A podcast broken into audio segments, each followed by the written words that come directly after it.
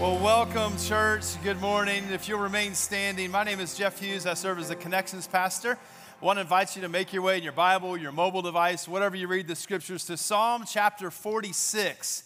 If you'll get there, we'll read that together. Hope you're doing well this morning.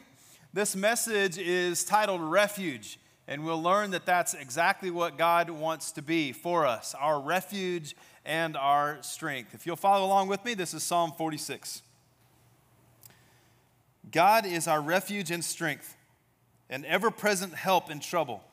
Therefore, we will not fear, though the earth give way and the mountains fall into the heart of the sea, though its waters roar and foam and the mountains quake with their surging.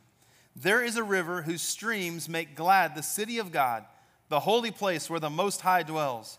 God is within her, she will not fall. God will help her at break of day. Nations are in uproar. Sound familiar?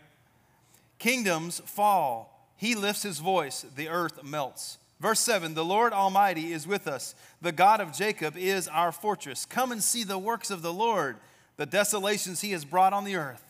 He makes wars cease to the ends of the earth. He breaks the bow and shatters the spear. He burns the shields with fire.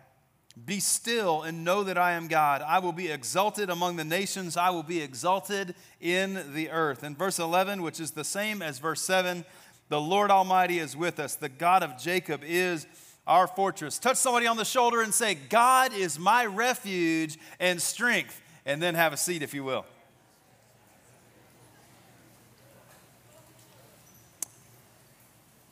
Well, Psalm 46, it's a song. It's a song of holy comfort. It gives us assurance, divine help, if you will, for these moments when we need it the most. It gives us encouragement to keep pressing on when we face challenging times and when trouble is ahead. You know these people, and so do I. And when they face trouble, they, they lead these charming little lives. And trouble seems to invade their life, and they face it with great ease, and it rarely even comes their way. Maybe you know one of those people. Don't you just want to sock them in the nose? I mean, come on. Trouble, it happens to all of us except for that person. Well, if you're not that person who manages trouble with ease, I want to direct us to what we can glean from Psalm 46 in this message. Because we need to be aware that real trouble will come and it comes in a variety of shapes, but we have a response, and God uh, orders our steps in that. You know, most of us don't have to look too far away to find trouble. I've noticed that I don't have to look far at all, that trouble seems to find me just on its own. It's right there. I'll be minding my own business, watching TV, and trouble will drive down my street, pull in my driveway, come in my house unannounced, and be staring me right in the eyes. There's trouble right there, all of a sudden. The same thing happens to you. We don't look for trouble, but it finds us. It knows our address, it knows our number, it knows where we are. Now let's do something here, 1115. This is the fourth time I've tried this, and, and I'm, I'm judging all the different services just inside. I'm going to say the phrase, all it takes. And then what I need from you, with all of your 1115 energy and encouragement, is to say, all it takes right after. Okay, I'll say all it takes. You say it. Ready? All it takes is a phone call in the middle of the night. All it takes, All it takes. is watching the evening news at the end of the day. All it takes, All it takes. is the doctor walking away, shaking his head with uncertainty at that appointment. And you'll find yourself staring trouble right in the eyes. And there's no way that a human being can live in this troubled world without having troublesome times. And I don't know about you, but I'm so thankful of what we see in Psalm 46 and, and what we can glean from the rest of this talk here this morning. Psalm 46 God is our refuge. I don't know where you are right now. Maybe you would say, I am facing major trouble right now. I mean, the world just seems to be crushing in. Maybe that's you. And maybe you would say, you know, things are pretty good right now. I want to challenge you to tuck these notes in your back pocket for that moment when you'll need them the most. In our text, the psalmist describes through poetic language the three types of trouble that can come. And the first is the finality of an earthquake. The word you're looking for is finality on your notes or on the app. The writer talks about the earth being removed and the mountains being carried into the midst of the sea. This is an earthquake. You know, sometimes trouble comes with the sheer finality of an earthquake. You didn't see it coming, and there it is. It's right there in front of you. This was not your plan, it was not what you had on your agenda for the day, and there is trouble right before you with nothing that you can do. You know, people who've gone through earthquakes, they say that there's really nothing that'll make you feel as helpless. I mean, everything's shaking, the earth is shaking, the room you're in is shaking, and there's really no place to go. Well, I think sometimes trouble hits us like that. We weren't expecting it. There was no warning, no way of resisting it. And You can't even really make it stop. It's just going on around us until it decides to quit. And there's this total finality. And suddenly people find themselves that the bottom has just dropped out of life, and there they are to face this situation. Maybe you've been there. Well, I believe that the people who cope with challenges and with trouble the very best have a good working knowledge of what we see from Psalm 46. It can be so helpful. One thing is for sure trouble may not enter your life with the fearful finality or the awful shock of an earthquake, but it's going to come, and so we need to be ready for it, don't we? The psalmist uses the second poetic expression here in Psalm 46 3 and says, Though its waters roar. Can you picture that? These roaring rapids, these waters. He's talking about the second type of trouble, which comes with the fury of a storm. The fury of a storm. There's a guy that I like to look at in the Old Testament. He's one of David's mighty men, and he got up one morning and he looks outside to go to his assignment for that day. And unfortunately, he sees a massive snowstorm. And we all know from living in central Indiana that that is the perfect excuse to put on another cup of coffee, build a fire, find your favorite book, and cancel the day's events, right? That's what we do. But this guy kept going. He didn't cancel his events for the day, but as he kept going through this snowstorm, he realized that all of a sudden he had fallen in a pit. So here he is, snow all around. He's in a pit, all alone, or so he thinks, until he hears the roar of a lion from behind him just when you think it can't get worse, right? So he's in a pit on a snowy day with a lion, and he just wants to go back to bed, take a mulligan on that day, and just start over tomorrow, right? So, what do you do when trouble comes with the fury of a storm pounding you at every single angle? The snowstorm, the pit, the lion. Well, the beautiful thing that we see about this mighty man of David is that he slew the lion in the pit, in the storm, and he lived to tell about it. What a great story. That's what you do when trouble comes. You learn to cope with it and you learn to cling to God. Because one thing that I know for a fact is that tough times don't last, but tough people do. Cling to God. Remember that He is your hope, your refuge. You see, sometimes trouble comes to us in a variety of forms. And though it may not be the finality of the earthquake or the fury of the storm, it may be the third way, which is the force of a flood. The force of a flood.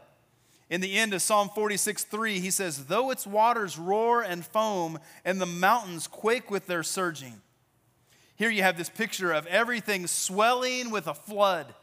Maybe you've watched the news perhaps in the last week or so, and you've seen that there are cities and states. Maryland, I know, has several floods going on, and, and there's just this power, this force of a flood that is, that is washing through streets, moving cars, moving houses and land. There is great force that comes through a flood. And the same thing is true in our lives when, when this, this fury and this force washes through our lives, we can be destroyed or at least moved off our foundation. Well, when I think of trouble entering a life with the force of a flood, I think of a man named Job. Maybe you've read the story of Job and you know uh, all, all about this Bible character, but let me tell you a little bit about it. You see, Job's life is really fascinating. He's a remarkable man. He was a great success. You name it, he had it. He had a large family, He was the greatest.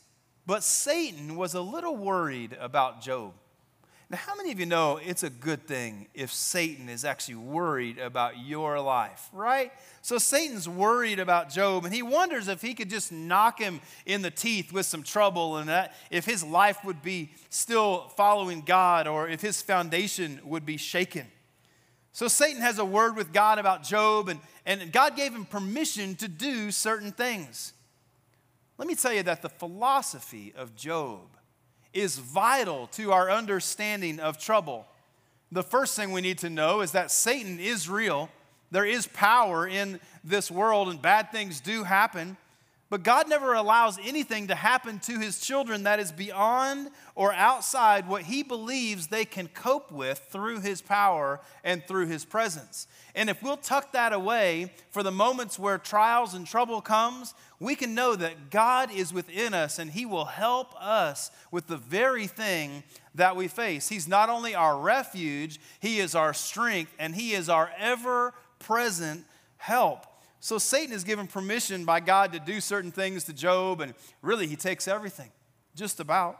His sons, his daughters, his land, his building, his animals, all gone. And then in the end, Satan even takes away Job's health. And then we, we see Job sitting on this trash pile, and, and he's got a shard, and he's just scratching at his flesh because he's developed this bad chronic disease and he's driven out of his mind. Wow. Can you imagine all of that? Yet still, here is a guy who is saying, God is my refuge, God's my strength. What I would say to you here today, if you're facing a Job like situation, is to cling to Psalm 46 1. God is my refuge, my strength, my ever present help in times of trouble. What does that mean? He's ever present. That means all the time, everywhere. You cannot hide from his help. You cannot hide from his refuge. If you will run to him, he will provide exactly that for you. So, what do we do when trouble comes? There are three promises for the times of trouble that are outlined for us in Psalm 46. And the first promise is that God is a refuge for his people. The word you're looking for in the blank is refuge. God is a refuge for his people. So, what exactly does this mean and what does it look like? Where does this idea of God as a refuge come from? Well, it comes from the Old Testament where they had cities of refuge, if you will. You can read about this in the Old Testament book of Numbers in the Bible. And God, who gave instructions for the building of his ideal nation in Israel, insisted that they should have certain cities that were dotted around the land that were termed cities of refuge. In those days, they had what was called pre summary justice. What that means is an eye for an eye, a tooth for a tooth. So if you went after somebody's eye or somebody's tooth, look out because it was coming after you. But in these cities of mercy, there was what you could only best describe as a touch of mercy, a touch of grace. For example, here's how it would work. If you were working and you were a man and you were working and you had an axe, and the axe head flew off and hit another man square between the eyes and it killed him right? You had just murdered a man. What you needed to do is immediately drop everything and move to the city of refuge. If you could get to that city, open up the gate, get in, and shut the gate behind you, you were safe. Now, the good news is the trouble that was to follow you would not be able to make it inside the city of refuge. The bad news is you would have to live the rest of your days inside the city of refuge. But this is a picture that we have of God being our refuge, who is continually available to his people.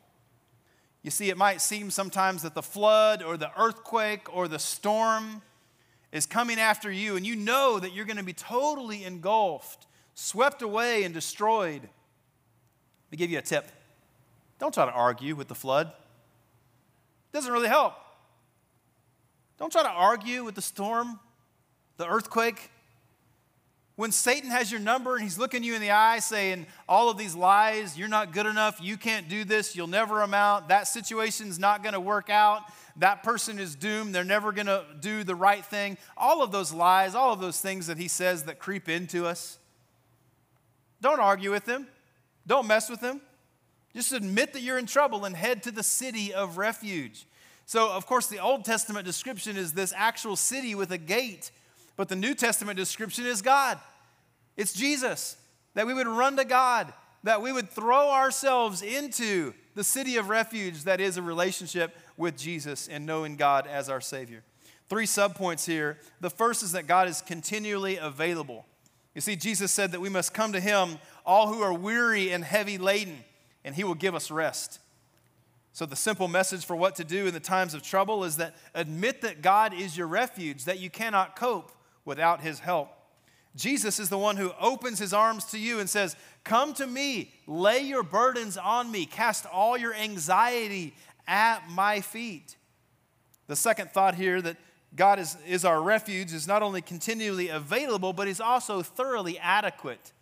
Think about this for a moment. If you had just committed murder in the Old Testament, the axe had flown, uh, axe head had flown off of your axe, you ran to the city of refuge, but the gate was broken down. Huh? You could get in, but so could everything chasing you, right? And, and so we see that the good news here is that Jesus is not only continually available, but he is also fully adequate. The third thing we see is that he is readily accessible to us. And this comes from uh, Psalm 46, where he is our ever present help. I don't know about you, but I love the fact that God, in his presence and his spirit, is my ever present help in times of trouble. That means there's nowhere you can go. There's nowhere you can be. There's no situation that God can't be with you because He is your ever present help. He is readily accessible to you. Let me tell you something the God who created you, He loves you so much. He wants a relationship with you. He sent Jesus, His Son, to this world. His Son was crucified. Jesus was sent to the cross, crucified, dead, and buried. But, but God raised him up on the third day so he could live in you and be your very present help. And let me say this there is no greater help, no closer help than God within you. Nowhere you can go. Nowhere you can go. When trouble comes, it's like the sun. For some people, it will harden them like clay, and for others, it will melt them like wax. You see, it all depends on what you're made of and what you'll do when the fiery furnace of trouble stares you directly in the eye. Well, here's point number two. When trouble comes, we have to realize that God is resident among his people, resident among his people. I want us to look deeper at verses 4 and 5 of Psalm. There is a river whose streams make glad the city of God, the holy place where the Most High dwells. God is within her. She will not fall. So, the term the city of God, as far as the psalmist is concerned, was a picture that he loved to use of Mount Zion. Mount Zion was the place where the temple was going to be, the place where the tabernacle of the Most High was going to be. This was the place. And in the Old Testament, the city of God, Mount Zion, ancient Jerusalem, was a picture of the fact that God, in his tabernacle, was resident among his people. So you've got the Old Testament picture of this, but let's flip to the New Testament picture of this. We discover that the city of God is another term for the church of Jesus Christ. So we should understand that the church, not these walls, not this floor and this roof, not this building, but the church, the people gathered here, the body of Christ, is the city of God, and God is resident in our midst. So, what does this mean? First, it means we realize that God is resident in each of us. And next, it means that we realize that God is available and alive and well in the fellowship of his people. There's great care, great compassion, great support, camaraderie in the fellowship of God's people. You heard Pastor Caleb mention just a moment ago about Serve Week. That's what that week is all about. God's people going out into the world to make a difference with care, compassion, and concern for our neighbors and the people in our city and our world. In the fellowship of God's people, there is great support because God is resident in God's people. Can we just grab a hold of that for a minute? God is resident here. But God didn't come so he could stay within these walls. He came so he could be resident in us, living and active, helping us through the good times, through the bad times, through every moment of our day and our life. God is resident in his people. In the latter parts of Psalm 46 4, he says, The city of God is a holy place where the Most High dwells. The Most High. In other words, he is the one who is seated on the throne above all thrones. He's the Most High, the one ordering the universe. Therefore, he is a God of power, a God of purpose, and a God who has a plan and a destiny for our lives. It doesn't mean that we'll be immune from trouble. No, in fact, you may have more trouble than the person sitting next to you, but it means that God, who is alive and alert and actively involved in your situation, will be with you. He'll be your refuge. He's a God of overflowing grace, overflowing mercy, of power and purpose, and He is alive and alert in your life. If you really believe that, when trouble comes, your attitude will be different. You know, it's interesting in Psalm, there, there is verse, 40, uh, verse 7 and verse 11 of chapter 46 are exactly the same. Now, I think that that, that was written for me because I sometimes will move through the scriptures so quickly that, that three or four verses later, maybe I'm not focusing so much on what I should three or four verses before. So God threw in verse 7 and verse 11 just to remind me of this in case I missed it that the Lord Almighty is with us. Isn't that good? There's a reason it's there twice. The Lord is with us. We go through life often and we think, well, I'm all alone or no one understands. Well, God, the Lord Almighty, is with you. So, no matter what you're facing, God is with you and He will be your fortress. The Lord of hosts is with you. So, what do I do when trouble comes? I realize that He's a refuge and that He's resident. But thirdly, God sends a river. God sends a river of blessing to His people. Psalm 46 4 There's a river whose streams make glad the city of God, the holy place where the Most High dwells. Now, I think it's interesting that this, this chapter and verse starts off talking about trouble. And then it moves to this place of there being a river that makes glad the people of God. Of course, the only way these can be fitted together is because God is the one who, who makes people glad. God is the one who sends the river of blessing, right? Because here is this, this situation what do I do in trouble? And then we see the river of gladness, making glad the people of God. If you want to check more on this river, do a study of Ezekiel 47, where you see the dry bones that are overcome by the Spirit of God. John 7 37 to 39, in those passages, you'll see this that the river of God flows in the city of God is a very good picture of the activity and the work of the Spirit of God. Can I just encourage you to get in the river? Can I just encourage you to allow the river of God's blessing to flow and to wash over you? In John 7 38 and 39, it says, Whoever believes in me, this is Jesus, as scripture has said, rivers of living water will flow within them.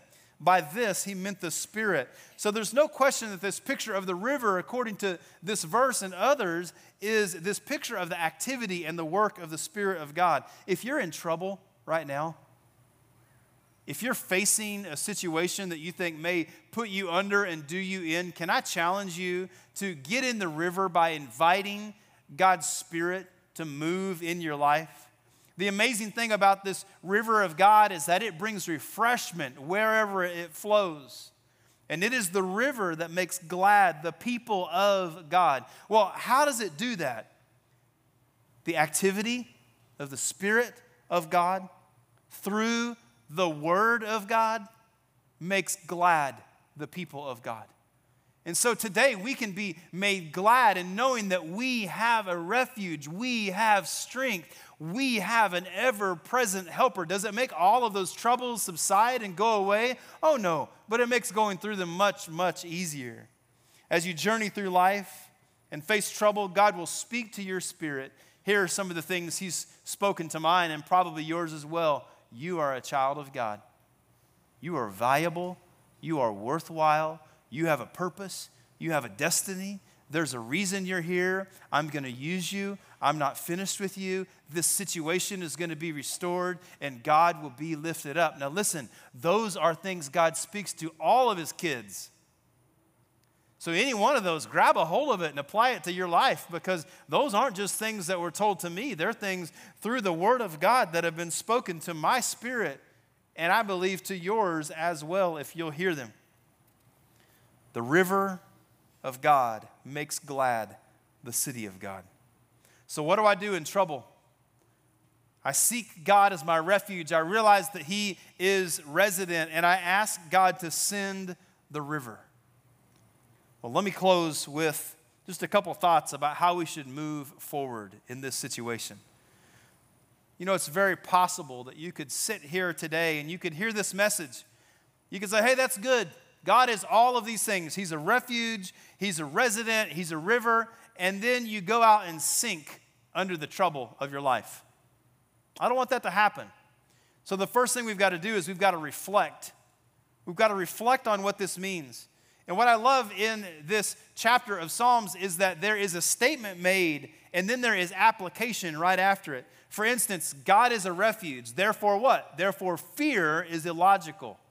If God's my refuge, I don't need to fear. If God is my strength, I can face what's ahead. If God is resident, the city of God is immovable. So reflect on what this means. The second thing is to review what God has done. Remember, Psalm 46, verse 8 starts with, Come and see what the Lord has done. So I don't know what trouble you're facing, but let me just remind you that in the come and see what the Lord has done, we're talking about the God who raised his son Jesus Christ from the dead. So my list of troubles in my life doesn't really compare to that by any means. You're talking about the God who raised Jesus from the dead. So review what he's done. Come behold the works of the Lord and be reminded of the empty tomb. Here's the third way to respond rejoice in what God promises. Rejoice in what God promises.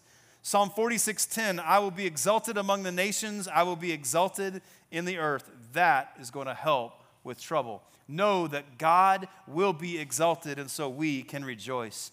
Here's the fourth way to respond relax and be still.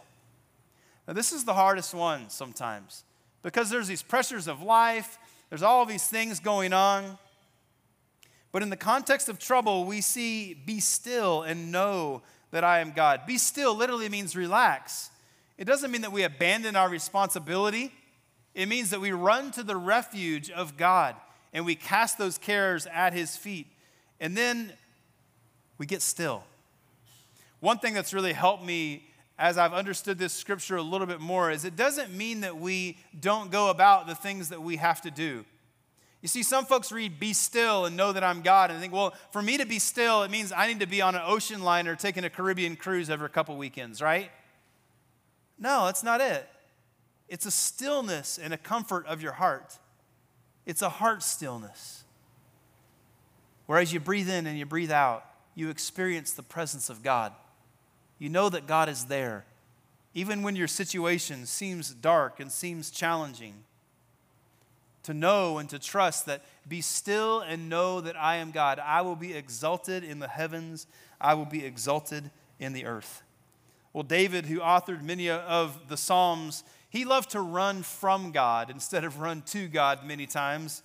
And in Psalm 27 5, in a moment where God was, or David was seeking God, he said this For in, in the day of trouble, he will keep me safe in his dwelling.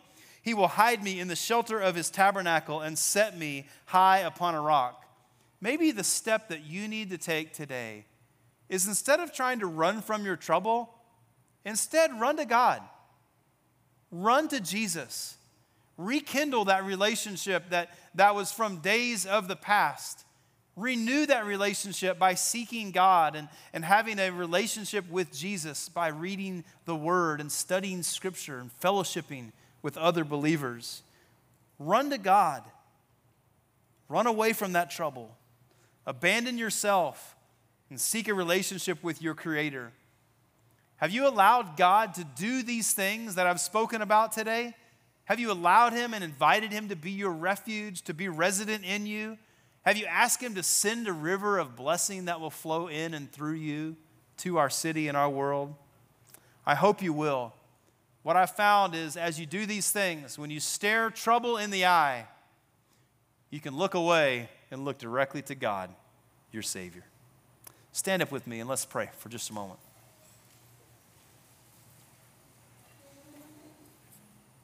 Lord, we come to you now and we ask that you would be our refuge, that you would be our strength. Father, I ask that you would give every single person within the sound of my voice a fresh touch of your Holy Spirit. Give us wisdom, give us direction to face the trials of life. Lord, we acknowledge that there is a river that is nothing less than the flow of the Spirit of God straight from the throne of God to the people of God. And so, in Jesus' name, I pray that this river would flow in our lives, in our church, and in our city. Use us to make a difference. Father, as we face our trouble, may we face it in a way that other people look and say, Man, what is your secret? And we can answer them, God is my refuge. Now, Lord, perhaps there's one person here calling out to you in their, their middle of trouble right now. Lord, I pray that you would bring exactly what they need Bring them grace. Help them to run to the city of refuge. Help them to run to you, God. Meet them with your presence. Take control of their life and hear their prayer. Lord, right now, I ask that you would be our refuge, that you would be our strength, that you would calm our hearts, that you would still our spirits, and rekindle in us what you and you alone can do. We love you. In Jesus' name I pray. Amen.